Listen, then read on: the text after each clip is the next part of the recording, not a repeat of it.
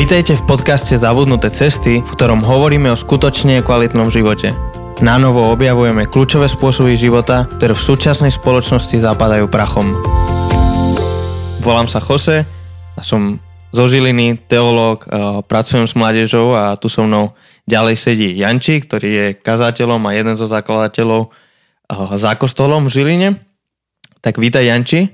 Ahoj. A pokračujeme v našej sérii o komunite, kde hovoríme o tom, čo je komunita, prečo je dôležitá. Takže ak si len teraz prišiel, choď na, na šestý diel. V poradí v našom podcaste, to je prvý diel druhej sérii. A, a tam zistíš, že čo sme doteraz hovorili. A v poslednom dieli sme hovorili o tom, že, že komunita, byť v komunite je ťažké, že to nie je len tak, ale že zároveň je to tak dôležité, že stojí za to um, celé tie ťažkosti a teraz by som chcela, aby sme viac to priniesli do nejakej praktickej podoby, že ako budovať zdravú komunitu. A možno, keďže, keďže ty si kazateľom a ja pracujem v cirkvi, by sme to viac zamerali na církevnú komunitu, ale, ale nielen na církev, ale ako rodina. Ako byť komunita ako rodina. Uh-huh. Hej, myslím, že to bude fungovať. Čiže áno, my keď uvažujeme o cirkvi, tak neuvažujeme o nejako inštitúcii, ale uvažujeme o nejako rodine, o rodine. A preto tie veci, ktoré budeme hovoriť, tak viete aplikovať vo chvíli, kedy si kladete ako cieľ vybudovať e, rodinný typ komunity. Hej? Čiže firma ako rodina, alebo ja neviem, futbalový klub ako rodina. Ako náhle chcete, aby tam bol ten feel, že sme ako rodina, tak myslím, že veľa z tohto budete vedieť použiť. Ale áno, akože budem hovoriť hlavne o tom, ako uvažujem, keď o, uvažujem o tom, ako tvoriť církevnú komunitu, rodinnú komunitu. Vlastne jeden z tých prvkov, ktorú vidíme, alebo by sme chceli vidieť, ak snímame o nejakom ideáli, tak je priateľstvo. Akurát sme hovorili rodina, ale, uh-huh. ale aj priateľstvo je súčasťou toho. Je to taký, také blízke vzťahy. Um, Myslíš si, že, že to je dobrý spôsob, ako hovoriť o komunite, o cirkevnej komunite? Áno. A, áno, akože musíš hovoriť, že čo, čo robí, akože, že čo je v jadre toho niekde. A priateľstvo je jedno zo slov, um, však ako C.S. Lewis zadefinoval priateľstvo. Hej, prečítam, že priateľstvo sa rodí vo chvíli, kedy jedna osoba povie druhej osobe. Čo? Aj ty? Myslel som, že som sám. Myslel som, že som jediný. A tak, tak vzniká priateľstvo, že prídeš a povieš, že čo, aj ty, ja som myslel, že som jediný, čo používam V60 filter. Hej? Že čo, aj ty, ja som myslel, že som jediný, čo um, mám rád, ja neviem, proste Trabanty, alebo hej, že máš, máš nejaký, niečo spoločné, čo ťa spojí a, a v jadre, v jadre komunity alebo teda církevnej, musí byť niečo, čo ťa spája, čo ťa definuje, čo ťa dáva na spoločnú cestu, čo vlastne dáva impuls celé tej komunite. A, a je to áno, je to spoločná cesta, ktorou ideš. Je to spoločné prehlásenie, ktoré Boh o tebe prehlasuje, že sa stávaš niekým. Je to tvoje vyznanie, že ty vyznávaš, že, že veríš v niečo a ideš spoločne na ceste. A, a vtedy, akože sa stávajú z ľudí, ktorí boli kedysi cudzí, sa stávajú priatelia. Hej, mne sa veľmi páči obraz, ktorý používa Pavol Apoštol Pavol, keď píše list Efeským, hovorí, že sme ako, ako že bol zbúraný múr nepriateľstva medzi nami. Mm-hmm. Hej? Teraz není moc priestor to rozoberať do hĺbky, ale páči sa mi ten obraz, že bol medzi nami múr, ktorý padol. Že zrazu už to nie je o tom, že ja som beloch, ty si černoch. To nie je o tom, že ja som žid, ty nie si žid. To nie je o tom, že ja som muž, ty si žena, uh, ja som dospelý, ty si dieťa. Ale nie, stávame sa z istého pohľadu rovnocennými, máme spoločné význanie, bolo o nás niečo spoločne prehlásené, ideme spoločnou cestou a myslím si, že priateľstvo je slovo, ktoré tam naozaj patrí. Že niekde v jadre tej komunity by malo byť priateľstvo a iba dodám, že není realistické a reálne, že všetci so všetkými sme priatelia. Hej? Takže to by chcel definíciu samo o sebe, ale, ale položil by som to tak na, ten, na tú vitrínku, že áno, že priateľstvo by malo byť to slovo, ktoré je niekde v jadre. Takže Boh o nás niečo hovorí a to nás spája do jednej rodiny. Uh-huh. Uh, super. Áno, čiže keď teraz to počúvaš a hovoríš si, že ako do toho aplikujem napríklad do firmy, tak je tam nejaký impuls, je to spoločné nejaké vaše uh, smerovanie, niekam idete, pre niečo sa stretávate, nie je to len tak a, a stávate sa spoluputníkmi, priateľmi za, nejak, za, za nejakou, za niečím. Hej? Že nemali, ak, ak chcete mať firmu ako rodina, tak by to nemala byť skupina cudzích ľudí. Mm-hmm. No a niečo, o čom ty si veľa čítal a veľa sme sa tým zaoberali, sú taká myšlienka, že, že rytmy komunity. Áno. Že to sú, to sú nejaké rytmy, ktoré pomáhajú tvoriť tú zdravú Áno. komunitu ako rodina. Um, je ich šesť, tak čo keby sme ich prešli postupne a, a zistili, ako, ako nám pomáhajú tvoriť zdravú, Áno. dobrú komunitu. Áno, ja sa teším na to, ako sa o tom porozprávame, lebo ty si o tom blogoval, takže, takže sa môžeme podoplňať. Hej, myslím, že sme dosť veľa sa tým zaoberali, tak Hej, uh, nás inšpirovala um, jedna církev, ktorá sa volá Soma. Soma je po grecky uh, telo.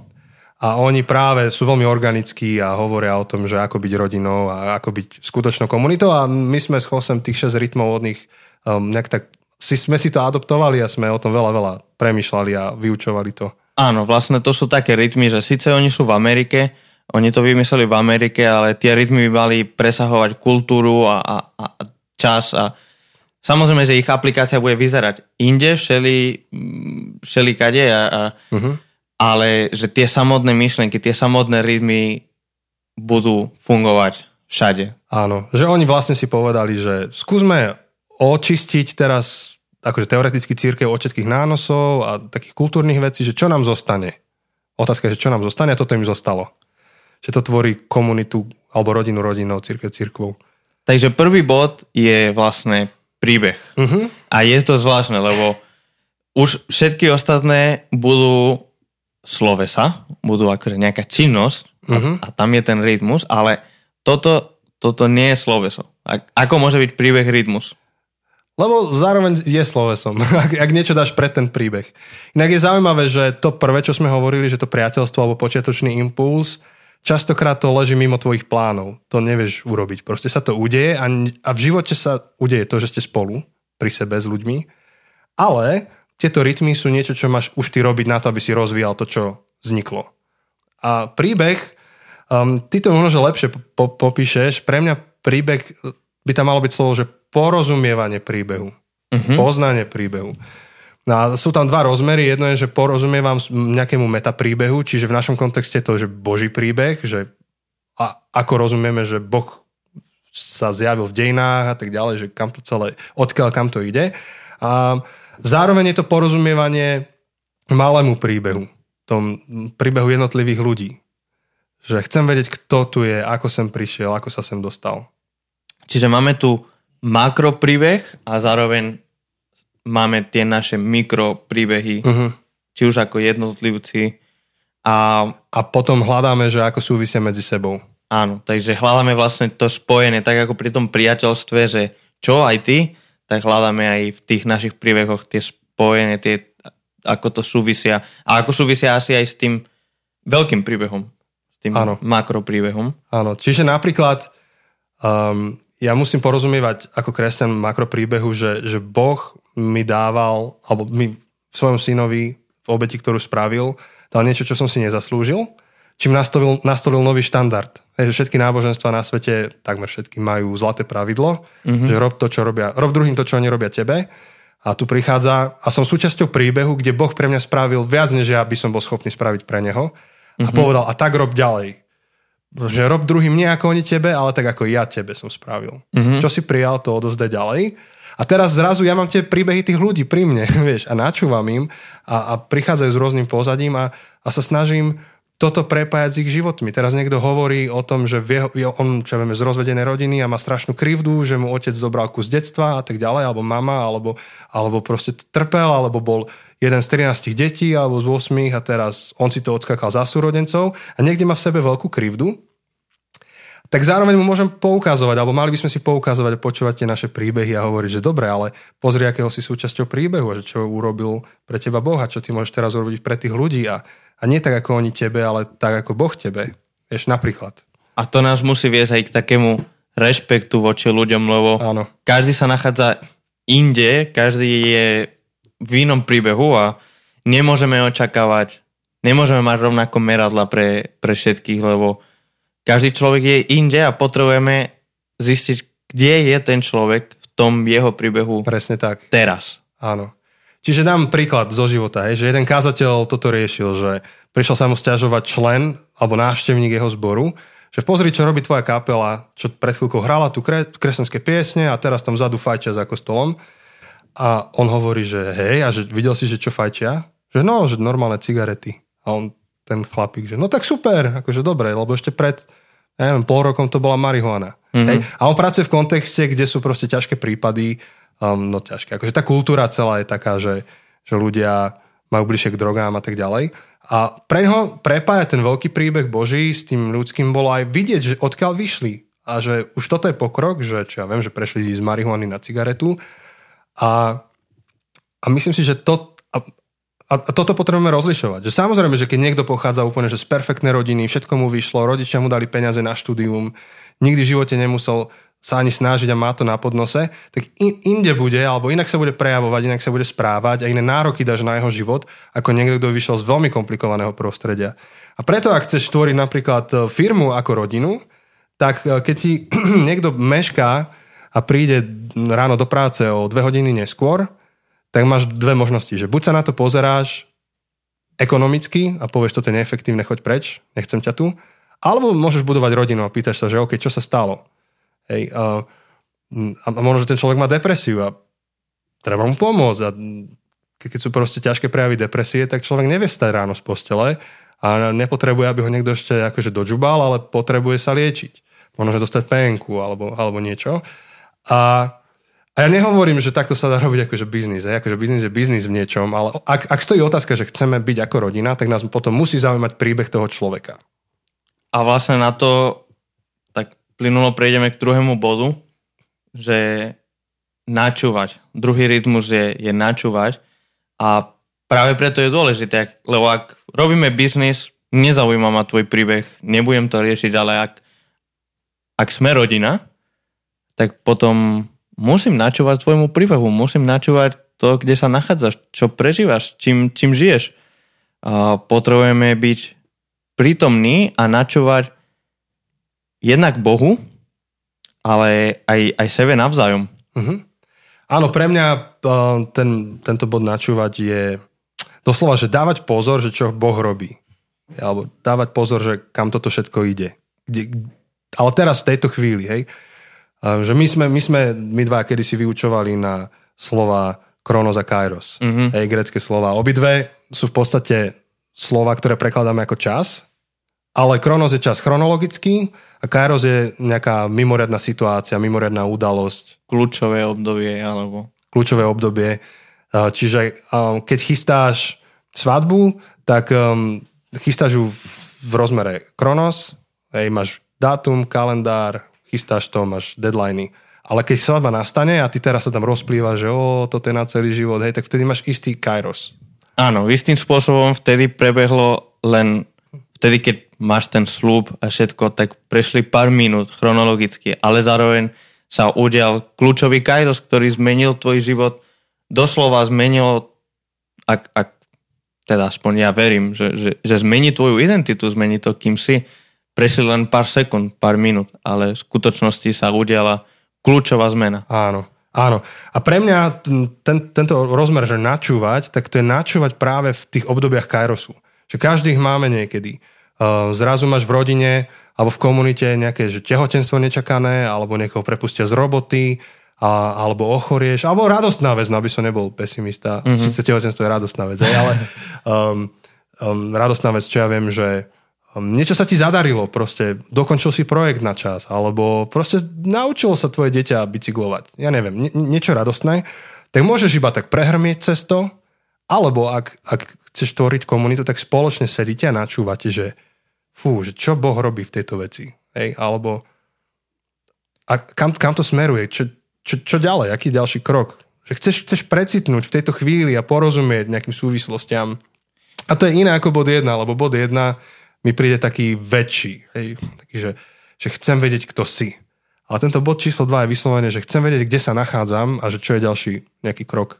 Áno, myslím, že na to je veľmi dôležité byť prítomný a skutočne načúvať, lebo viem, že ja sám mm, mám s tým problém, že, že keď sa s niekým rozprávam a, a zvlášť keď sú nejaké problémy alebo niečo riešime, tak ja, ja ho nenačúvam skutočne, uh, ale ja len pri tom, ako on hovorí, rozmýšľam nad odpovedou, rozmýšľam nad riešením, nad ďalším krokom a niekedy to, čo potrebujeme robiť, je sa zastaviť a byť prítomný s tým človekom a, a načúvať, čo uh-huh. skutočne hovorí a niekedy nepotrebujeme dávať odpovede, nejaké ľahké riešenia alebo vôbec, ale niekedy to, čo ľudia potrebujú len načúvať. Niekto, kto im načúva a s kým len byť. Áno. Hej, a častokrát, aj keď čeliš nejakému problému, alebo musíš niečo rozhodnúť, tak všetci sú wow, wow, wow, wow, vieš, rozprávame jeden cez druhého a sme plní akože myšlenok a nápadov a niekedy zistíš, že si zaciklený a je dobre sadnúť a povedať, že buďme chvíľu ticho, že načúvajme. Tak v tom našom církevnom kontexte to je doslova, že, že poďme sa modliť. Poďme chvíľku akože načúvať, či nám Boh niečo ukáže v tejto mm-hmm. chvíli. Ja, takže zažil som už aj také stretnutia, ktoré vedol niekto iný a keď už sa to nikam neuberalo, tak povedal, že zastaňme kamoši na chvíľku a akože poďme sa modliť niekto by povedal, že meditujme, premyšľajme, hej, že poďme načúvať, že áno, či, či niečo začujeme. Hej. A myslím si, že toto tvorí komunitu veľmi silne. Tretí bod je taký pekný, že oslavovať. Áno, tento sa mi veľmi páči, lebo tak čo som sa stretol, keď som prišiel na Slovensko, bolo, že, že Slováci vedeli dve slova po španielsky. Tri slova. Uh, siesta, čo je akože ten povedný spánok, uh, maňana, čo je zajtra. A tretie slovo, ktoré všetci Slováci vedeli po španielsky, bolo fiesta, oslava, party. Uh, tak to, toto mi je asi blízke.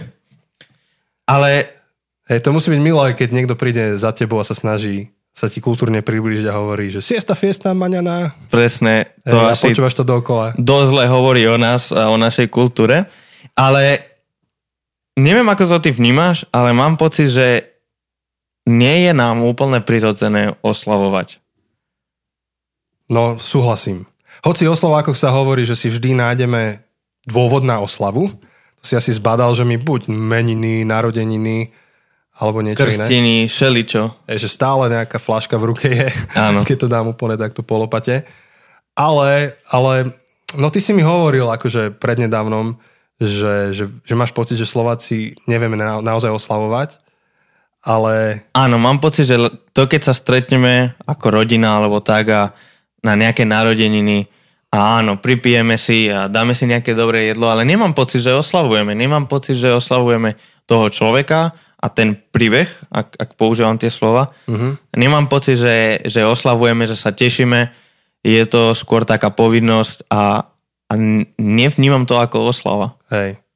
Alebo je to oslava, ale pod oslavou rozumieme um, tú udalosť. Hej? A že je tam jedlo a tak, ale, ale v podstate tá oslava sa častokrát na Slovensku zvrtne k tomu, že bedakáme nad politikou, nad ekonomikou, nad zdravotníctvom a že neoslavujeme naozaj, že netešíme sa. A v tomto ja si vždy spomeniem na môjho otca, ocina, ktorý um, dlhé roky viedol cirkevný zbor v Žiline a keď sa venoval, alebo teda keď, keď sa snažil rozvíjať komunitu, tak jeden z tých nástrojov bolo práve to, že dal veľký dôraz na to, že keď sa oslavuje, tak sa oslavuje. A robil to napríklad tak, že keď sme oslavovali niekoho narodeniny, tak ho vyzval, že tak povedz, aké boli highlighty roka.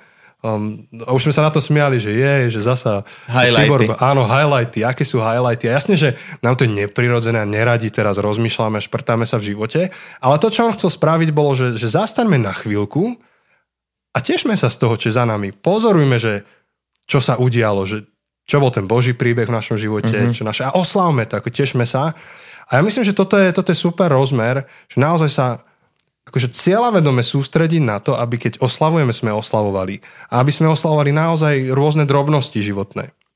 Um, podarí sa ti projekt, tak oslav to, akože urob dobrú večeru doma, keď, neviem, nie, nie, niečo sa pekne urobí vymalujete steny, no tak to nie je iba, že ste vymalovali steny v byte. Oslavte to, tešte sa z toho, kochajte sa tým. Áno. Ja to robím s manželkou, že, že už rok bývame v novom byte, tak e, niekedy ideme a kocháme sa. Hej. Však je to obyčajný byt, akože takých bytov je na mraky. Ale ideme a tešíme sa, že wow, proste máme tu túto lampu. Tak sa tu hodí, vie, že tešiť sa, kochať sa, oslavovať. Presne, už prezradím niečo zo zakulisia. Predtým, ako sme začali nahrávať, tu máme takú lampu a, a predtým, ako sme začali nahrávať, už tretí alebo štvrtýkrát uh, Janči hovoril, že ah, táto lampa je taká úžasná. A za každým, keď tu prídem, sme akože u neho vo vyvačke, za každým, keď tu, príde, keď tu prídem, hovorí, aká je úžasná tá lampa a presne, akože to, nemyslím to v smysle, že som otravený tým, ale že, že, no. že ty sa naozaj dokážeš tešiť a oslavovať aj, aj tieto maličkosti, lebo, lebo je to niečo radosné. Áno. A toto si myslím, ďakujem za pozorovanie. A taká obyčajná lampa. No ale, um, že toto buduje komunitu, že, že my dávame pozor, že čo sú dôvody na oslavu oslavujeme. A o to viac, ak si církev, akože je trošku smutné, že, že církev sa tak zinštitucionalizovala, že, že prídeš niekde Oslava v podstate není, že oslava, že to bytostne prežíva, že to je iba nejaký rituál, ktorý urobíš, ktorý možno, že kedysi bol oslavou, pre niekoho je oslavou, ale pre, myslím si, že majoritu je to iba niečo, čo si odkrútia a, a oslava uniká. Ale ak je pravda, že, že je tu Boh, že všetko stvoril, že existuje nejaký osobný vzťah, ktorý môže mať s Bohom alebo, nejak vnímať jeho vo svojom živote, tak potom máš neustále dôvod na oslavu. Mm-hmm. Potom každý deň je kairosom, potom každý deň je dôvod na oslavu a ako církev by sme mali byť o to viac aktívni vo slave. O to viac by sme sa mali tešiť z toho. Keď má niekto narodeniny, tak sa tešiť, že akého človeka vlastne Boh vytvoril, že aké dary mu dal, kým ten človek je. A čo Boh robí v jeho živote. A čo Boh robí v jeho živote, presne tak. Ale áno, ja, ja naozaj verím, že keď oslávime toho človeka s touto perspektívou, tak to je vzdávanie úcty tomu, kto to vytvoril. Vieš, ako keď sa tešíš z nejakého obrazu, nemusíš vždy explicitne povedať, že ale to ten Michelangelo nakreslil, ale povieš niekedy, že ale to je akože šajba obraz. Mm-hmm. fakt dobré. Mm-hmm. A implicitne teda niekde tam už je, že áno, strašne dobre to ten Michelangelo alebo niekto urobil. Áno. poďme k, ďalšiemu, oslava, no? poďme k ďalšiemu rytmu. To je žehnanie, žehnať. Je to také zvláštne slovo, možno. Um, možno ho nie všetci používajú v každodennom živote. Pod tým myslíme služba druhým, pomáhať, um, robiť niečo dobré pre druhého, dať z toho, čo mám. Ako vnímaš ty žehnanie pre zdravú komunitu? No ako kľúčové. Akože to slovo je trošku cudzie, hej. Zároveň poznám niektorých ľudí, ktorí ho používajú v bežnej reči. Že nie iba v zmysle, že pán Boh mi požehnal niečo, alebo buď požehnaný, alebo na Vianoce buď požehnaná medzi ženami, ale používajú to bežne, že, že prídu za mnou, že Janči, že chcem ti požehnať, tu máš koláčik. Hej, že mm. proste je to slovo, že mám niečo dobré, viem, že teba to poteší a bude to dobré pre teba a dám ti to. A zároveň asi ma to aj niečo bude stáť, ale dám ti to, hej. A rodinu robí rodinou to, že si žehnáme navzájom. Hej, že môj brácho tiež nám prispel túto do Patreonu niečo a nemusel by, však sme rodina, vieš, že by som v kľude mohol to tak brať, že však nemusíš každý môj projekt takto podporiť, ale chcel, proste vie požehnať, tak žehná. A um, žehnať môže byť materiálne a nemateriálne.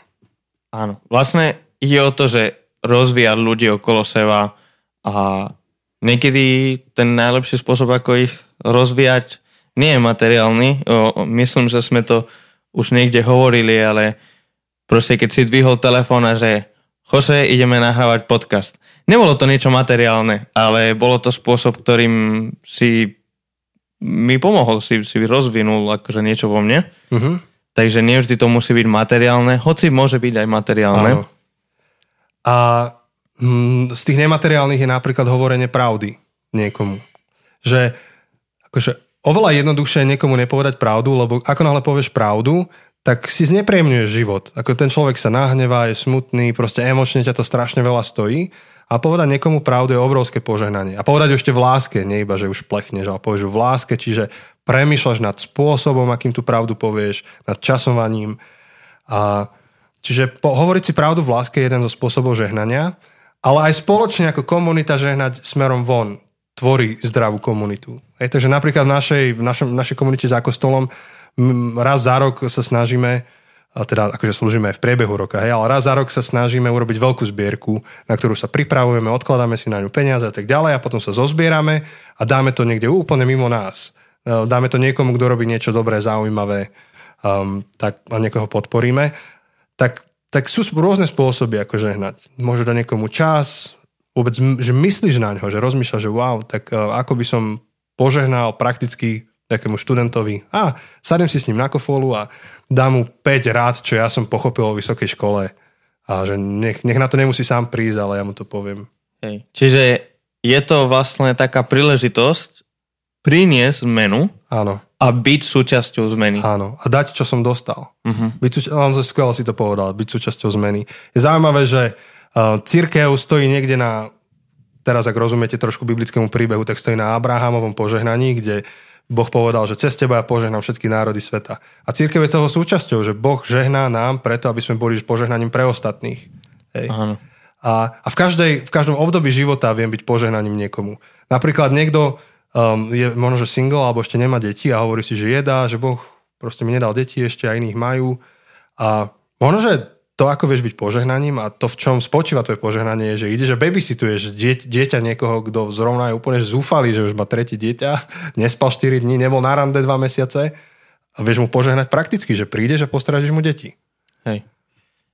No, je to, je to veľmi dôležité a, a myslím, že to je aj takým heslom, že, že požehnaní, aby požehnali. To je heslo, ktoré sme uh-huh um, kedy si dali do refokusu, do tej mladečnickej komunite, ktorú si viedol, ktorú teraz vedem ja po tebe a, a myslím, že to je veľmi dôležité vnímanie, že sme požehnaní, aby sme požehnali. Uh-huh. Tak uh, myslím, že to je k tomu žehnaniu veľmi dôležité. No a ďalší bod. Ďalší, ďalší bod, bod je tvoj obľúbený, tento takže je, ideš. Tento je môj, môj najobľúbenejší bod. Tento a oslava asi sú takéto moje. Um, jesť jedlo.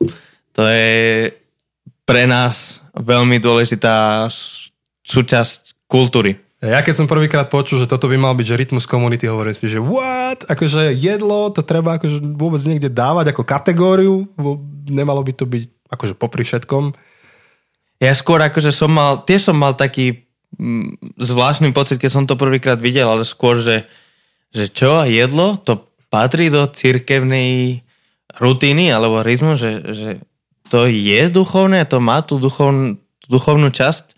Pritom, keď, keď čítame Bibliu, keď čítame či už príbeh Exodus, čo je kľúčový príbeh v starej zmluve, um, tam vrchol je tá, tá pascha, tá, tá večera, a, alebo potom v Lukášovom evangeliu všetky kľúčové reči Ježišove, okrem, okrem jednej, myslím, všetky sa dejú pri nejakej hostine, pri nejakom, uh, pri nejakom stolovaní, a, dokonca teraz, akurát sme po Veľkej noci, ten, ten najkľúčovejší moment kresťanstva, ten, tá Ježišova smrť a, a, a smrtvých stanie, to, tá obeď, Ježiš nám nedal teologické pojednanie o tom, nenapísal o tom teologickú knihu, ale dal nám večeru. A nie kúsok chleba a, kúsok, a, a kališ, kališ malý Hej. vína. Frťan. Áno, on nám dal celú večeru, oslavu, hostinu. Hmm. Takže jedlo je neskutočne dôležité a s tým súvisí aj pohostinnosť. Hej. Akože mňa veľmi oslovuje práve, keď čítam o tom, ako fungovala prvá církev, že pre nich to, čo dnes máme ako Eucharistiu, že dáme si symbolicky niečo, tak oni naozaj jedli chlieb a pili víno. Bola oslava. A bola to až tak mohutná oslava, že Pavol potom musel kresťanov napomínať, že halo, akože nie, že niekto si tam donesie 3 kg jedla a niekto sa na neho pozerá. Že delte sa medzi sebou, lebo ak sa neviete podeliť a byť pohostinní a štedrí navzájom v jedle, tak potom sa ani nevolajte kresťania, že máte problém. Áno. A, a to vidím, že, že pri jedle sa tvoria najlepšie rozhovory, najlepšie vzťahy, tak je, keď sedíš a máš nejaké dobré jedlo a nejaké dobré pitie, nejaké, aspoň v Španielsku máme veľmi dobré víno, tak, tak nejaké dobré víno. Aj šunku máte dobrú. Dobré pivo. Um, tak uh, jedlo je naozaj, hoci som to najprv neveril, je naozaj kľúčový spôsob, ako tvoriť zdravú komunitu. Uh-huh. A, a ako rodina, viem že, viem, že to je vec, ktorú si viackrát spomenul aj, aj v prvej sérii, aj, aj teraz, že, že rodiny potrebujú je spolu, že je to veľmi dôležité, je to niečo, čo sa vytráca. Hej. Jedlo. Čiže v, v, akože bežne v práci to už poznajú súčasné firmy, hej, že sa robí team building, ide sa jesť, akože jedlo je často súčasťou toho. Ale sa to vytratilo z cirkvi nejakým spôsobom a tam sa to snažím, a s tou našou komunitou sa to snažíme vrátiť späť a pre nás je úplne bežné, že máme e, nedelné stretnutie, napríklad na Veľkú noc. Mm-hmm. To je veľká oslava, hej, tam spojíme podľa mňa polovicu týchto rytmov v jedno. Bude to oslava, budeme sa tešiť, budeme načúvať príbehu, porozumievať našim príbehom, ale pravdepodobne, ak bude dobre počasie, pôjdeme grilovať. Pôjdeme mm. sa spolu nájsť. To neskončí tým, že áno, vypočuli sme si, odkrutili sme si, ale ideme jesť. Super. A nakrmíme študentov, ktorí Tí budú najradšej. zo zásob. No a posledný rytmus, ten istým spôsobom súvisí aj s našou prvou sériou. Posledný rytmus je rekreovať a, a pod tým slovom sa, sa skrýva taký dvojitý smysel. Janči, môžeš ty to prezentovať? Áno, akože rekreácia ako oddych, ale aj rekreácia ako nanovo tvorenie. A obidva tieto rozmery patria do, do života komunity. Možno, že k tomu oddychu až tak veľa nemusíme, e, lebo tomu si sa venoval Jose v šabate. Celú prvú sériu, hej. Áno. Ale zároveň, e, a to je taký výstup toho šabatu, že ak naozaj správne oddychuješ, tak e, účinok toho oddychu je, že na novo obnovuješ. Že obnovuješ, možno, že to Obnovuješ. je to slovo. A znamená to, že rodina alebo komunita alebo církev by mala spolu oddychovať, by mala spolu ale aj na novo tvoriť niečo pekné. Hej, napríklad um, som hovoril s um, Elisom Potterom, ktorý je bývalý buddhistický mních a stal sa kresťanom. Veľmi zaujímavý príbeh, napísal, um, vlastne napísal aj knihu, ktorá sa volá, že Tri teórie všetkého. A on hovorí, že on tomu celkom nerozumie, že kresťania hovoríme o tom, že Boh dáva život, že z mŕtvého robí živé, že obnovuje a potom príde on do kostola a vidí tam umelý kvet. že to, že, že chýba to tam. Že tá To obnova, para, nedáva smysel. nedáva to zmysel a um, musím sa priznať, že aj my máme niektoré kvety umelé u nás, ale uh, je to z Ikei a to vyzerá celkom dobre. ale, a on hovorí, že u nich na východe robili ikebany. Že zobrali niečo živé a vytvorili živý predmet. Mm-hmm. Oveľa skôr, než by tam dali nejaký umelý kvet. Áno, myslím, že tá krása je veľmi dôležitá pre komunitu. Áno. Čiže skrášľovať si prostredie, skrášľovať seba, proste ako rodina sa starať o to, aby veci boli pekné, aby okolie naše bolo pekné. A, a druhý taký rozmer ešte tej rekreácie je slovo hravosť. Veľmi ma to, veľmi ma to oslovilo, um, lebo čítam knihu A Failure of Nerve, nemá to nejaký slovenský preklad, ale hovorí v tej knihe Edwin Friedman, taký už um, mŕtvý rabín, mŕtvý, nebohý, už zomrel. Um, no to tiež slovo som si teda vybral. Um, napísal v 90 rokoch a je to súhrn jeho diela celoživotného. Nestihol ju dopísať a v podstate to, čo je v tejto knižke sú manuskripty. Hej, ešte sú tam aj chyby, hej, že si musím niekedy opraviť po ňom niečo, že nedáva to zmysel, že dá dva zápory vo vete a potom zistím, že dve, dve stránky mi nedávajú zmysel. A, a on tam vlastne hovorí o tom, že čo rozklada spoločnosť a rodinu a on, on z mikro ide do makro, čiže naozaj od rodiny po celú spoločnosť a firmy a inštitúcie. A hovorí, že jedna z tých vecí, ktorú ich rozkladá, je absencia hravosti. Mhm. Že rodina nevie zvládať krízy, nevie zvládať konflikty, napätia, ani komunita, pokiaľ nie je hravá. A teraz on vysvetľuje tú hravosť. Hovorí, že, že keď sa pozrieš na prírodu, tak máš cicavcov, cicavce sú hravé. Proste s tým psom a mačkou proste sa budeš maznáť a proste štekliť ich a, a tak ďalej. A potom máš, čo on vybral, že plazy, jašterica, aligátor, chameleón, tak s nimi sa nebudeš proste hrať. Teda ty áno, lebo ich máš v akvárku, ale oni s tebou akože sa nehrajú, nebudú sa maznať. Keď sa s tebou aligátor pomazná, tak to nechceš. Nechceš. Nechceš, no. A, a on hovorí, že, že katastrofa, že pokiaľ v komunite um, ľudia, ktorí majú akože bližšie k plázom, že zadefinujú atmosféru, že sa vy, vytratí hravosť z komunity. Um, on to nazva, že nazval, že mne sa to strašne páčilo, že plazy sú že deadly serious creatures, mm-hmm. že smrteľne vážne kreatúry, stvorenia. A, a, a on vlastne tú, tú, tú vážnosť a nehravosť definuje ako to, že ideš iba za svojou agendou. Mhm. A že on hovorí, že to, roz, to, to rozloží tú komunitu. Teda rozloží ju tým štýlom, že neuniesie potom konflikty, neuniesie iné podstatné veci. Čiže, čiže ak, ak, ak sa pristihneš, že, že ty sa s ľuďmi v svojej komunite rozprávaš, alebo tá komunita sa stretá a rozpráva iba vtedy, keď sa niečo rieši, keď sa rieši agenda, keď sa riešia plány, vízie a nevedia iba tak prísť a s tebou byť, tak, tak je niekde problém a tomu sa treba vyhnúť. Hej? A napríklad v cirkvi, akože máme pocit, že musíme študovať Bibliu alebo robiť nejaké proste náboženské úkony, ale prosím ťa, neťahaj ma zo sebou do kina. Hej, na čo? A, alebo keď sa chceš stretnúť, tak aspoň nech je nejak užitočné, ale nebudeme len tak sedieť a proste tešiť sa zo života. Hej, a to je, to je veľký problém. A to môže byť aj v rodinách, že, ro, že rodičia ne, nevedia prísť za deťmi a iba tak blbnúť, vyštegliť sa s nimi a keď sú dospelé, tak iba tak ísť do kina, ale vždy sa stretnú, aby plánovali krúžky, aby plánovali dovolenku a rodinné práce. A to je, to je problém. Uh-huh. Problém je to v komunitách, aj vo firmách. Musíš mať akože oddychový čas. Potrebujeme sa naučiť byť spolu len preto, aby sme boli spolu. Áno, a podpichovať sa, akože ja som do nejakej miery proti sarkazmu v nejakom väčšom používaní, lebo skôr ubližuje, ale taký drobný sarkazmus medzi priateľmi, ktorí tomu rozumejú, prečo nie, vieš? Ktorý je v nejakom sa. kontexte, Áno. je to súčasťou nejakého príbehu. Presne tak. Um, doslova, že um, mám jedného kamoš, kamaráta, ktorý príde a buchne do chrbta len tak, vieš, že zo srandy iba tak ťukne, nie, nie že silno, ale to je jeho taká tá hravosť, že príde, ťukne a ver mi, akože všetky lady sú rozlomené, keď to, uh-huh. keď to mhm. spraví. Uh-huh. Takže možno, že sme pri tomto bode až trochu veľa, ale zdá sa mi, že najviac absentuje taká hravosť, že sme príliš vážni, príliš sa zaoberáme agendou a tým všetkým, čo treba spraviť a, a máme pocit, že byť len tak s niekým, tak to je strata času. Hej. Možno už ku koncu trochu dlhší diel uh, než normálne, ale myslím si, že, že stojí to za to a že toto je také praktické a také dôležité, že sme tomu chceli dať viac času. Um, možno na konci taký, taký dodatok, taký appendix, ako, ako býva v tých knihách. appendix, to nie, nie je to aj slepé črevo. Uh, je to aj slepé črevo.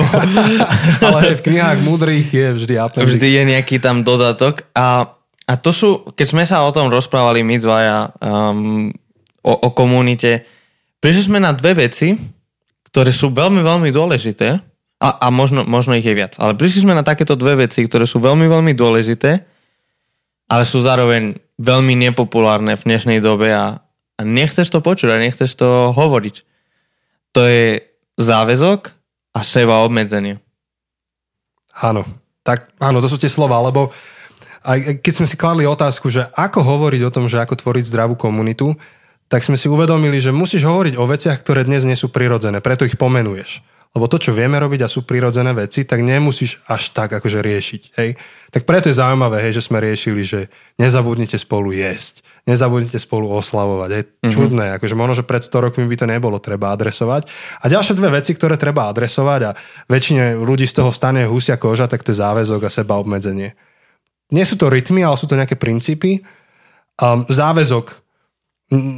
Teraz opäť, hovoríme za predpokladu, že sa jedná o štandardný typ nejakej komunity. Nehovoríme o toxických komunitách, toxických vzťahoch. Tam vtedy treba inak to riešiť. Hej, treba odísť, treba byť asertívny, treba si zastať nejaké svoje um, práva. Hej. Ale v bežnej komunite sa stráca záväzok, inými slovami, som tu, ak mi to vyhovuje, ak z toho niečo mám, nie som tu, ak z toho nič nemám, alebo ak sa mi to už nepáči. A to spôsobuje stratu intimity v komunite. Myslím si, že napríklad manželstvo je krásna ukážka toho, že ako náhle um, my povieme, že budeme spolu, nech sa deje, čo sa deje, tak vstúpa miera intimity, pretože ty vieš, že ten druhý ťa miluje bez ohľadu na to, aký výkon podávaš. Ako náhle ty nemáš toto vedomie, že sme spolu, nech sa deje, čo sa deje, tak ty stále máš na pozadí niekde, že budeme spolu, ak ja podám výkon. Ako náhle nepodám výkon, ako náhle nebudem dosť sexy, ako náhle nebudem možno, že Ehm, budem nešťastná alebo nešťastný alebo budem mať ťažšie obdobie, tak som v riziku, že otrávim toho druhého, tú druhú a, a vzťah končí. Čiže strata intimity, to platie v komunite rovnako.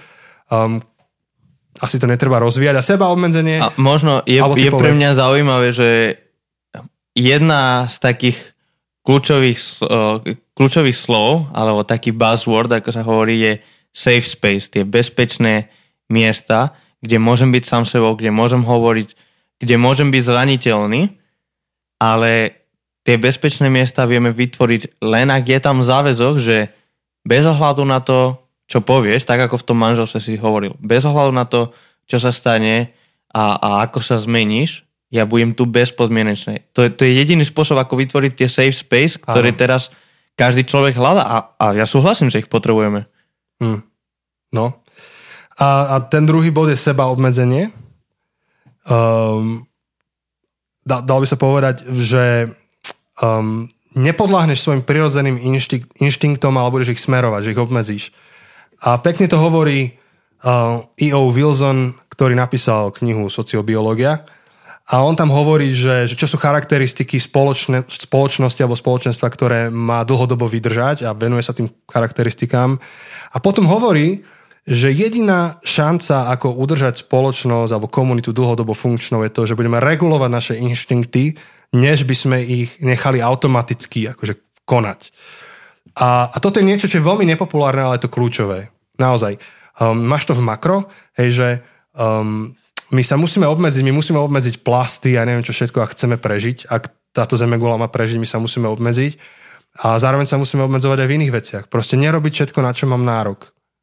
A ak chceme budovať funkčné komunity a mať zdravú dušu, a jak sme hovorili v úvode, že to, to je prepojené, tak ja sa musím obmedziť. Ja nemôžem proste napríklad cestovať čaďalom, pretože mám na to nárok. Musím sa obmedziť, musím byť prítomný v tých vzťahoch. Musím byť prítomný v tej komunite. Um, možno, že mám nárok um, byť pochválený, ale je mi ukrivdené, nikto ma nepochválil, tak sa obmedzím a nebudem sa stále niečoho domáhať, ak chcem, aby tá komunita fungovala. A tak ďalej, a tak ďalej. Čiže nejaká forma seba obmedzenia tam musí byť, ale je to nenormálne nepopulárne slovo. Až, až neprirodzene nepopulárne. Nechceme sa obmedzovať takmer v ničom. Áno.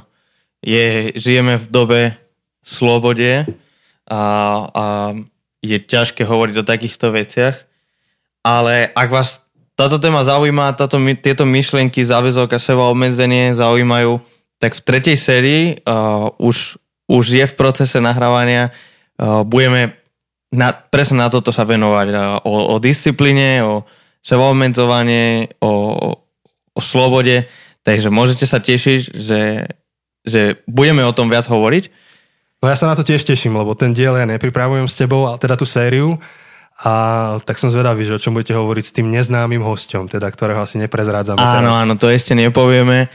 Tak uh, myslím, že to je na dnes dosť. Uh, taký máme dvojnásobný čas, ako, ako zvykneme, ale uh, opäť myslím, že to stalo za to že toto bolo dôležité tomu venovať extra čas.